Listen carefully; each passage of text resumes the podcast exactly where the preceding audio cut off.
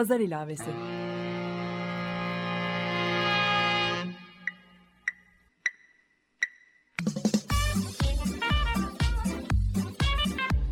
...1936'dan günümüze 80 yıllık bir zaman tüneli.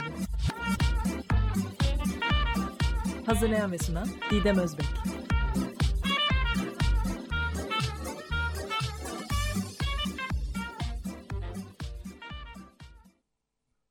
Merhaba sevgili Açık Dergi dinleyicileri. 1936 gündemini günümüze bağlayan Pazar ilavesinin 40. bölümünü dinlemektesiniz. Ben program yapımcınız Didem Özbek. Bir konudan diğerine ilerleyerek sürdürdüğüm Pazar ilavesini sergi kelimesinin sözlük anlamından yola çıkarak ve Sayit Faik Abasıyan'ın Bir Karpuz Sergisi hikayesinin ilk kez yayınlandığı 20 Mayıs 1936 Çarşamba tarihli Kurum Gazetesi içeriğini günümüz gündemiyle ilişkilendirerek devam ettiriyorum. 2012'den beri üzerine çalıştığım çok katmanlı bir görsel sanat projesinin sözel çevresini Açık Radyo'da sergiliyorum. Pazar ilavesinin son dört bölümünde sanat üretimi sırasında bir sanatçının kurması zorunlu ağ ilişkilerinden yüzme sporuna, yüzme sporundan tekrar sanata konuyu bağlamış ve geçen haftaki bölümde Sayit Faik Abasıyan'ın Süleymaniye Kumkapı arasındaki yüzme rotasını 80 yıl sonra nasıl yürüdüğümüzü ele almıştım. Bu hafta suyla olan ilişkimize 20 Mayıs 1936 tarihli Kurum Gazetesi'nde yer alan su altında dans ve spor haberiyle devam etmek istiyorum. Her zaman olduğu gibi bizlere Kurum Gazetesi haberini Levent Üzümcü okuyacak. Bakalım 1936 tarihli Kurum'un uzaktan yakından başlıklı bölümünde yer alan bu haber sizin de ilginizi çekecek mi?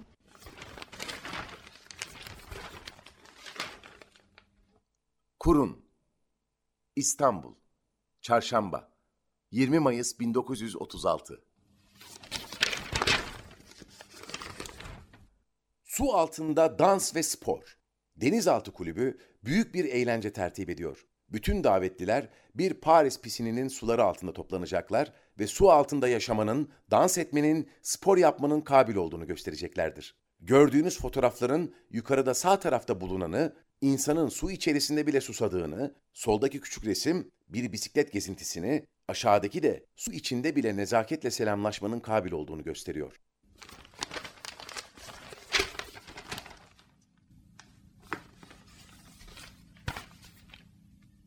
Aslında su altında yaşam insanların hep ilgisini çekmiş diye düşünüyorum. Bu tarz haberler ne ilk ne de son olsa gerek. Bugün dahi yok su altında evlendiler, yok su altında yaşıyorlar, su altında çalışıyorlar gibi haberleri hala okuyor izliyoruz. Bu Atlantis turumu bana 2003'te önce Borusan Sanat daha sonra da 8. İstanbul Bienalinde gösterilmiş olan Yun Nguyen Hatshuba'nın çok sevdiğim hatıra projesi Vietnam karmaşıklığa doğru cesurlar, meraklılar ve korkaklar için başlıklı video işini hatırlattı. Okyanus tabanında balıkçıların ağır ağır sürdüğü bisiklet taksilerin yer aldığı bu video izlemesi gerçekten çok keyifli bir işti. Bugünkü pazar ilavesinde 1936'dan günümüze gelişen teknoloji ve yerinde sayan insan biyolojisini dikkate alarak su altında yaşamak ve çalışmak ne kadar imkanlı. Bunu konuşabilmek için su altı hastalıkları ve hiperbarik tıp uzmanı Doktor Doğu Çankaya'yı konuk edeceğim.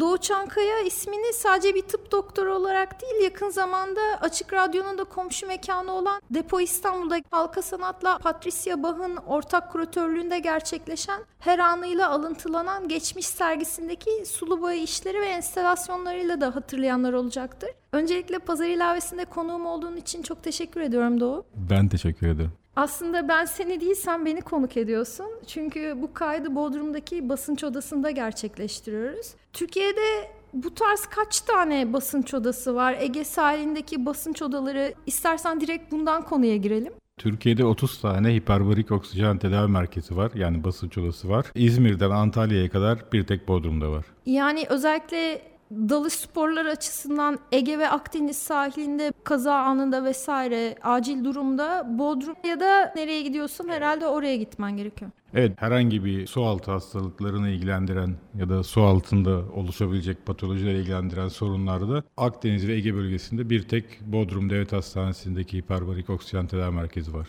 Onun dışında İzmir'de bir tane var. Orası özel. Burası devlet hastanesi. Demin dinlediğimiz 1936 tarihli haber aslında çok naif. Hani su altında dans ve spor açısından o günün teknolojisi adına bir bakıma sürrealist de bir haber olarak gazetede yer almış. Bu açıdan doğru nefes alamazsak su altında başımıza neler gelebilir ve bu bir tek spor değil aynı zamanda profesyonel olarak da birçok meslek dalı bunu gerçekleştiriyor. Mesela Sait Faik'in 1936'da hikayesinde bahsettiği Kumkapı'daki yüzme alanında bugün Avrasya Tüneli inşaatı var. Avrupa ile Asya arasında bir su altı tüneli inşa ediliyor ve eminim orada da profesyonel anlamda birçok dalgıçın çalışması gerekiyor mühendisler vesaire.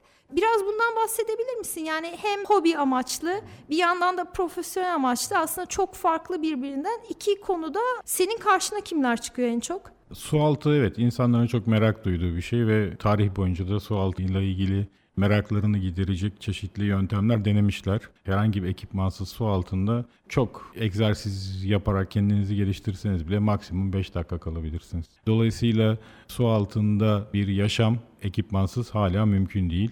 Ama günümüz teknolojisinin geldiği noktayla aylarca suyun altında kalınabiliyor. Saturasyon dalışları yapılarak hatta su altında belli e, derinliklerde habitatlar oluşturuluyor. Belli basınç ayarlamaları yapılarak su altındaki basınçla yaşanılan basıncı dengeleyerek bu aylarca sürüyor. Çünkü profesyonel bir dalgıcın buraya inmesi ve çıkması günler hatta bazen haftalar sürebiliyor. Fizyolojik olarak dalgıcın su altında yaşamaya, o habitatta yaşamaya uygun hale gelmesi için belli bir zamanın geçmesi gerekiyor. Ama sıradan bir insanın su altını merak ediyorum, işte gözlük takayım, şnorkelle dalış yapayım dendiğinde eğer akciğer kapasitesini arttıracak egzersizler yapmamışsa maksimum 2 dakika kadar suyun altında nefesini tutabilir. Profesyonel su altı serbest dalıcıları ise 15 dakikaya kadar hatta çok özel durumlarda 20 dakikaya kadar nefeslerini tutarak suyun altına dalış yapabiliyorlar. Ama bunlar daha çok Güney Kore, Japonya, oradaki balıkçılar yapabiliyor. Dünya rekorları var. Suyun altında belli metrelere işte 100 metre, 150 metre ekipmanla ekipmansız nefes tutarak, yarı nefes alarak, asansörle falan gibi yöntemlerle. Burada da işte 5 dakika, 6 dakika, 7 dakika ya kadar çıkabiliyor. Kadınlarda ve erkeklerde fark ediyor. Çünkü akciğerlerimiz belli bir kapasitenin üstüne çıkamıyor. Dolayısıyla akciğer kapasitesini arttırmak için rezidüel akciğer kapasitesini kullanmak gerekiyor. Bu da belli egzersizlerle mümkün. Eğer bunları yaparsanız, bu konuya da merakınız varsa daha derinlere dalış yapabilirsiniz. İnsan vücudu su altında yaşamak için evrilmemiş ama küçük küçük metotlarla, bazı ekipmanlarla suyun altında kaldığımız süreyi uzatabiliyoruz. En çok uzattığımız sektör ise su altı teknolojisi. İşte su altı boruları döşemek, doğal gaz platformları, e, su altından değerli malzemeler çıkarmak. Bir de ayrıca bilimsel araştırmalar. En son zannediyorum Avatar filminin yönetmeni Cameron 11 bin metreye kendi yaptığı bir denizaltıyla indi. Evet, James Cameron'ın NASA bilim adamları ve National Geographic'le ortaklaşa gerçekleştirdiği bir de belgesel var bu konuyla ilgili. Dünyanın en derin yarıklarından birine daldı sanırım. Dünyanın en derin noktasına dalıyor. O da yaklaşık 12 bin metre. İlginç olan şu, kendisiyle konuşulduğunda o çektiği filmleri bu işi yapmak için çektiğini ifade ediyor. En son çok işte izlenen Avatar'dan kazandığı paranın tamamını neredeyse bu denizaltının yapımına harcamış. Büyük ihtimalle Avatar'ın bir sonraki bölümleri de su altında geçebilir. Yani zaten çok ilgi çeken bu bahsettiğim Atlantis durumu işte. Avatar, Atlantis'te vesaire gibilerinden. İlginç olan şu uzayı su altından daha iyi tanıyoruz. Su altındaki yaşamı belli derinliklerin altını neredeyse hiç bilmiyoruz konuyu uzaya getirmişken ahtapotların uzaylı olduğuna dair de yakın zamanda bir haber vardı. Evet böyle bir şey var. DNA'larının farklı olduğu söyleniyor. Üstelik teknoloji ilerledikçe, bilim ilerledikçe daldığımız ya da gidilen metreler arttıkça zannediyorum son 15-20 yılda binden fazla yeni canlı çeşidi ve madde keşfedildi. Ve bu daha yolun başlangıcı. Giderek de artacak. Türkiye'de benim anladığım birkaç kişi var. Bu su altında yaşayıp karşılıklı belki rekor denemeleri gerçekleştiren bir Houdini meraklıları diyeyim. Onlardan biri de gene yakın zamanda ne zaman suyun altına girip rekor denemesi kırsam Türkiye'de çok önemli şeyler oluyor. İşte bir dalmış sanırım Atatürk Havalimanı bombalanmış. Gene dalmış çıkmış işte darbe olmuş vesaire. Hani hep suyun altında buna yakalanıyorum diye. Bunun üstünden haber oluyor. Çünkü belki rekor denemesi haber olamayacak ama hani ben suyun altındaydım diyerekten. Sonuçta komik durumlar diyeyim ama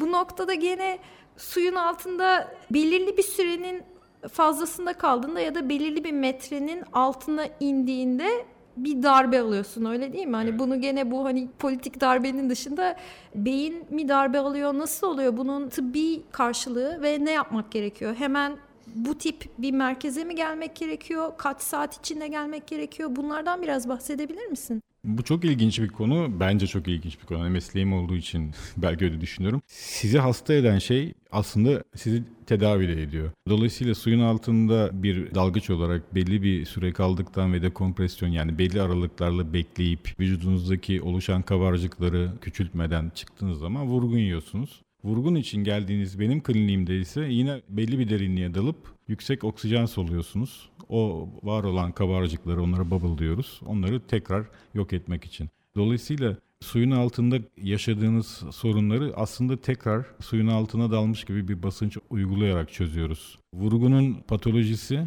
aynı zamanda iyileşme fizyolojisi olarak da kullanılıyor. Çünkü yüksek basınç altında gazların çözünürlüğü artıyor. Suyun altında hava soluduğunuz için yani havanın da %80'i nitrojen olduğu için nitrojen soluyorsunuz. Biz ise tedavide oksijen veriyoruz. O nitrojeni tekrar ortadan kaldırmak için. Yani tedavisi kendi içinde bir yöntem. Bu yaklaşık 100 yıl önce keşfedilmiş bir yöntem. Zannediyorum Paris'teki ya da Londra'daki metro inşaatında çalışan işçilerin kırıtarak yürüdükleri fark edilmiş. Aslında vurgun yemişler. Çünkü metro kazısı yaptığınız sırada suyla karşılaşıyorsunuz. Dolayısıyla suyun altına dalmış gibi bir basınca maruz kalıyorsunuz. Oradan yola çıkarak önce patolojisi yani hastalığın teşhisi sonra da bunun tedavisinin nasıl olabileceği konusunda çalışmalar yapılmış ve en son işte günümüzde geldiğimiz nokta hiperbarik tıp denen bir bilim dalı gelişiyor. Bu da yüksek basınçlı oksijen tedavisi. Dalgıçlar dışında başka hastalıklarda da faydalı olduğu 1960'lı yıllarda keşfediliyor.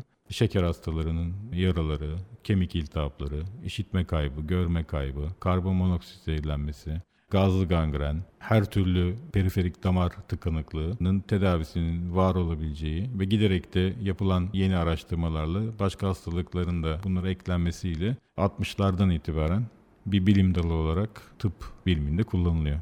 Gene benim aklımda kalan hani Bodrum'da olduğumuz için Halikarnas balıkçısı Cevat Şakir Kabağaçlı'nın hikayelerinde de bahsettiği bu vurgun belki de Türkiye'nin vurgunla tanışması da onun hikayeleri sayesinde olmuştur.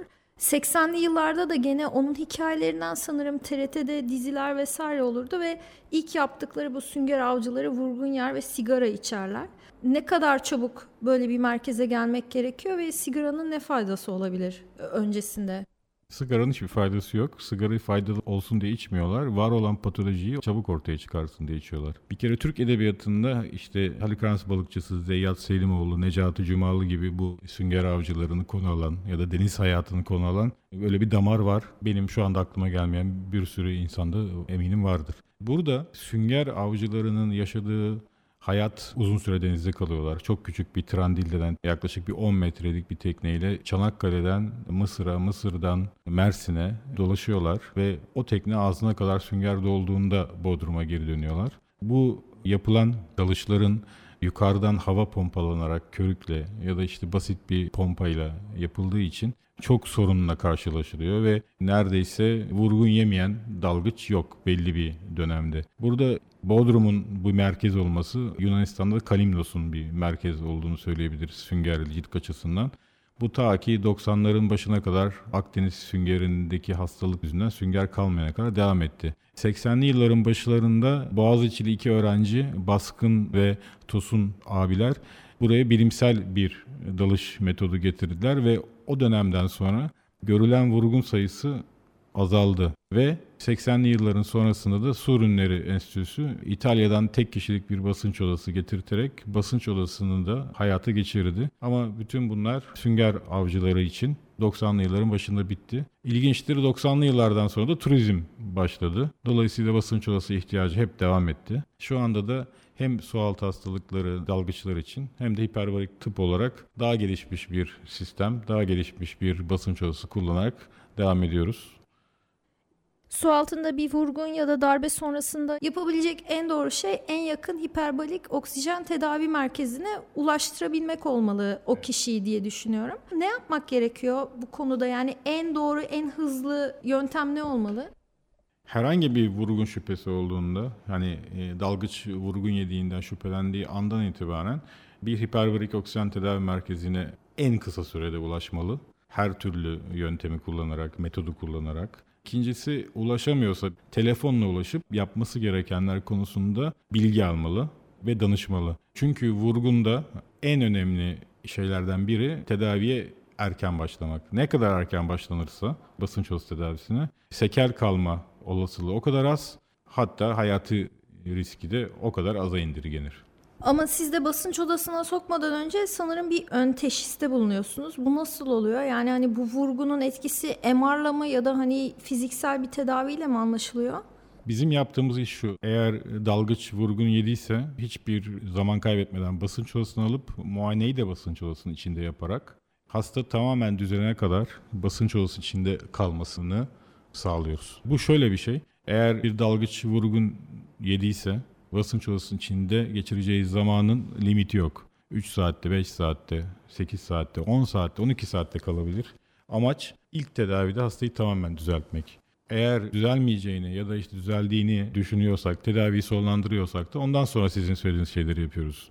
Diğer yardımcı testlere işte MR, işte röntgen, kan tahlili falan gibi şeyler yapıyoruz. Buradaki esas kriterimiz her şeyden önce basınç odasını çalıştırmak ve hastayı yani dalgıcı orada tedavi etmek. İlk yaptığım şey bu. Peki bir tıp doktoru olarak bu branşı seçmeyi nasıl tercih ettin? Çünkü sanırım Türkiye'de çok tercih edilmeyen ya da çok bilinmeyen hani ihtisas alanı olarak da her yerde bu imkanı bulamayacağım bir dal. Biraz da ondan bahsedebilir misin?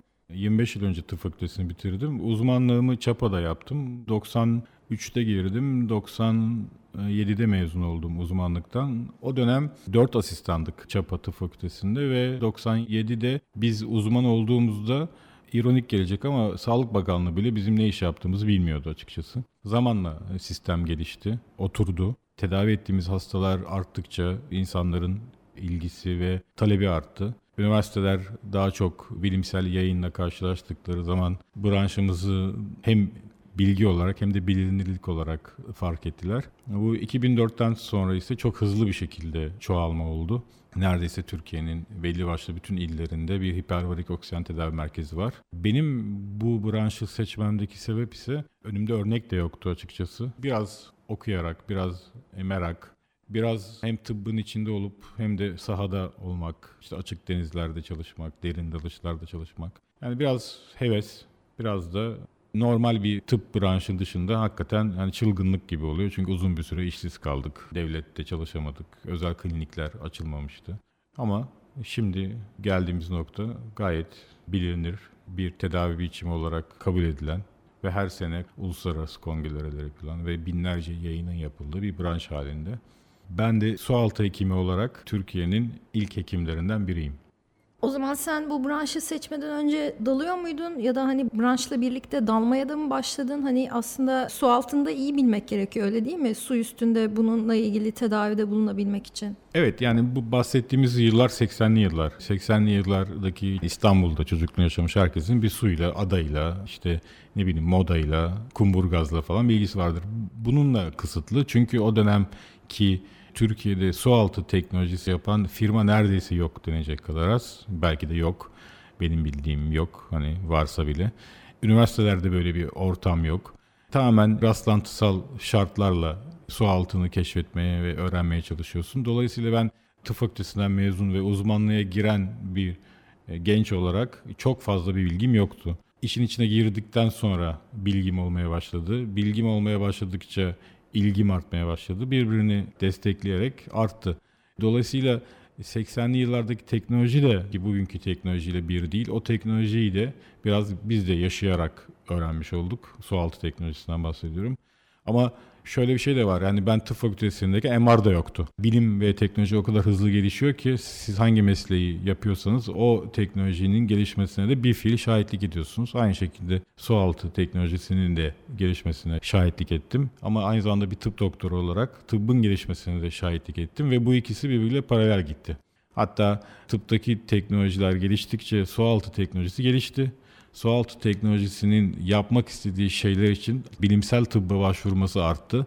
Bu arada yaklaşık 300 metrelere dalınabilirken hem tıbbın gelişmesi hem teknolojinin gelişmesi bu, bu ikisinin birbiriyle paslaşması şu anda 12 bin 11 bin metrelere dalış yapılabiliyor. Bu da benim e, uzmanlık dönemimde oldu. Ondan önce yoktu. Peki günlük hayatta gene senin mesleğini duyan insanlar kendi tecrübelerinde işte kaç metreye indik, ahtapot gördük, müren gördük bunları anlatıyordur. Bununla birlikte bu işi profesyonel olarak yapan kişiler var. Onların çalışma ortamları aslında bir arada çalışmanızı gerektiren de bir durum oluyor diye düşünüyorum. İkisi arasındaki farktan biraz bahseder misin? Mesleki tecrübem bana şunu gösterdi. Yani suyun altına inecekseniz herhangi bir şekilde serbest dalış da olabilir, scuba da olabilir, derin dalış olabilir. Aslında temel prensipler değişmiyor. Bu temel prensipler hani bir amatör dalgıcında, bir turistik dalgıcında ya da işte su altı profesyonellerinde aynı. Bir doktor olarak bakış açım kim dalacaksa belli sağlık kriterlerine ya da belli bilgi kriterlerine uymak zorunda. Su altında profesyonel olarak su altı işi yapan insanların yaşadığı sağlık sorunları amatör olarak, hobi olarak bu iş yapanlardan çok daha az. Çünkü onlar çok daha bilinçli ve çok daha kurallarına ve ekipmanlarına dikkat ediyorlar. Oysa turistik olarak dalış yapan insanlar bunu bir geçici bir heves olarak gördükleri için insan fizyolojisini ve ekipman bilgisini çok önemsemiyorlar. Buradaki en büyük problem de bununla ilgili. Dolayısıyla su altında eliyle, makineyle iş yapan insanların yaşadığı sağlık sorunları mesleki sağlık sorunları. Hani onları gördüğümüzde şaşırmıyoruz. Ama turistik olarak ya da hobi olarak ya da eğlencesine bu iş yapıldığında profesyonellere göre çok daha ciddi olmak, çok daha bilgiyi ya da eğitimi almak gerektiğine inanıyorum.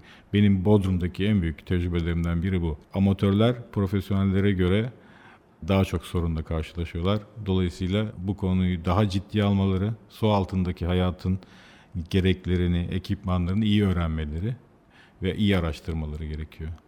Bu noktada sana hani anlatılan işte su altında şunu gördüm, bunu gördüm, şöyle oldum hikayeleri gene profesyonel dalgıçlar tarafından da anlatılıyor mu? Mesela Boğaz sahilinde bu kazıkları batıran inşaat çalışanları görüyorum. Çok aslında iptidai wetsuitlerle dalıyorlar ama bütün gün sudalar mesela. Onunla birlikte bu işi hani hobi amaçlı yapan kişiler var. En alasından wetsuitlerle belki hiç bir kere alıp bir ömür boyu kullanmayacak. Bunların arasındaki farkı biraz konuşabilir miyiz? Yani şöyle bir ironi yapayım istiyorsan. Hani jet pilotları trafikte çok yavaş araba kullanırlar hayatı hızlı gitmek e, üzerine kurulu yaşam biçimi olan insanlar günlük hayatta trafikte en dikkatli olanlardır ve neredeyse hiç kaza yapmamışlardır. Aynı şeyi dalgıçlara da uyarlayabiliriz. Yani en derine dalan profesyonel dalgıçlar aslında en deneyimli ve en bu konuda dikkatli olanlardır. Ve onlar çok az vurgunla karşılaşırlar. Anlattığın o boğazdaki dalış yapan ya da su altında çalışan su altı emekçileri eminim ki yani kullandıkları malzemenin en farkında olan, en o malzemeyi içselleştiren insanlardır. Ve onlar hani su altında özellikle boğazda çok fazla akıntı vardır. Çok zor bir dalış yeridir. Ve dalış standartlarına göre de gayet zor, çok emek yoğun bir iştir. Ona rağmen hangi malzemeyi, ne zaman, nasıl kullanacaklarına bakarlar. Hani markasına, işte kaç milim olduğuna, ya da kaç para olduğuna ya da işte rengine falan bakmazlar. Bu da işin biraz da gereğidir. Bunu ısrarla vurguluyorum çünkü e, su altı doğru zamanda, doğru ekipmanla ve doğru bilgiyle yapıldığında en güvenli yerlerden biridir. Bunu hiçbir zaman gözden uzak tutmamak gerekiyor. Bu kişiler o zaman hani su altında mesleki kaza geçirdiklerinde bir balık ya da bir şey saldırısına uğruyorlar mı? Diyelim ki müren ısırıyor mu ya da işte bir köpek balığı gelirse onlar için gene bu işin bir parçası mı bu? Bu tip e, vakalarla karşılaşıyor musunuz? Su altı emekçilerini asla müren ısırmaz. Köpek balığı saldırmaz. Çünkü onlar mürene elini uzatmazlar. Köpek balığına da rahatsız edecek herhangi bir şey yapmazlar. Onlar su altında nasıl davranması gerektiğini bilirler. Zaten bilmiyorlarsa ya da bu kurallara ya da bu doğanın bu kurallarına uymuyorlarsa zaten uzun süre bu işi yapamazlar. Profesyonel dalgıç yani bunu yaşam biçimi haline getirmiş bir insan diyelim. Köpek balığıyla karşılaştığı zaman köpek balığı neden rahatsız olabileceğini, onun hangi hareketinden ya da kullandığı malzemenin işte ışığından yansımasına bunları çok iyi bildiği için köpek balığıyla iletişime ya da iletişime geçmeme konusunda kararını çok doğru verir. Herhangi bir şekilde de bir sorunla karşılaşmaz. Bir sürü deniz canlısı için de aynı şey geçerlidir. Köpek balığı saldırısı magazinsel bir haberdir.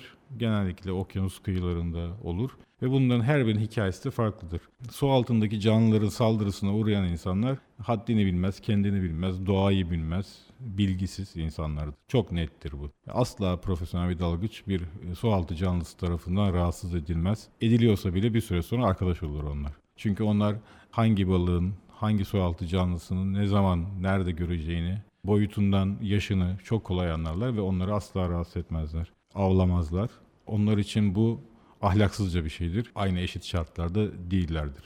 Dolayısıyla bir profesyonel dalgıçtan böyle bir şey ben duymadım. Duyacağımı da zannetmiyorum. Eğer duyarsam bile onun profesyonel dalgıç olmasından şüphelenirim. Sevgili Doktor Doğu Çankaya bugün beni konuk ettiğin için ben de seni konuk ettiğim için çok mutluyum. Çok teşekkür ediyorum pazar ilavesinde konuğum olduğun için. Ben teşekkür ediyorum. Bodrum'a her zaman bekleriz. Sağlıklı ve mutlu dalışlar herkese. Evet sevgili dinleyiciler Pazar İlavesi'nin geçmiş bölüm podcastlerini Açık Radyo.com.tr ve Pazar İlavesi Blogspot.com adresinden dinleyebilir. Gelecek bölüm içeriğini Pazar İlavesi Twitter adresinden takip edebilirsiniz. Ben Didem Özbek, 1936'dan günümüze su altında ve su üstünde oksijensiz kalmayacağımız, hiçbir darbe almadan rahatça nefes alabileceğimiz ortamlar dileğiyle Haftaya yeni bir konu ve konukla pazar ilavesinde tekrar görüşmek üzere diyorum.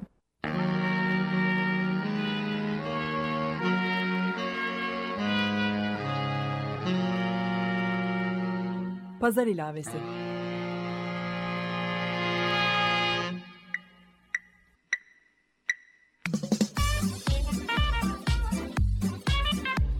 ...1936'dan günümüze 80 yıllık bir zaman tüneli.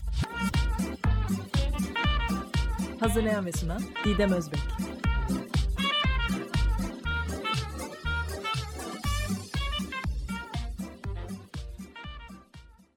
Açık Radyo program destekçisi olun.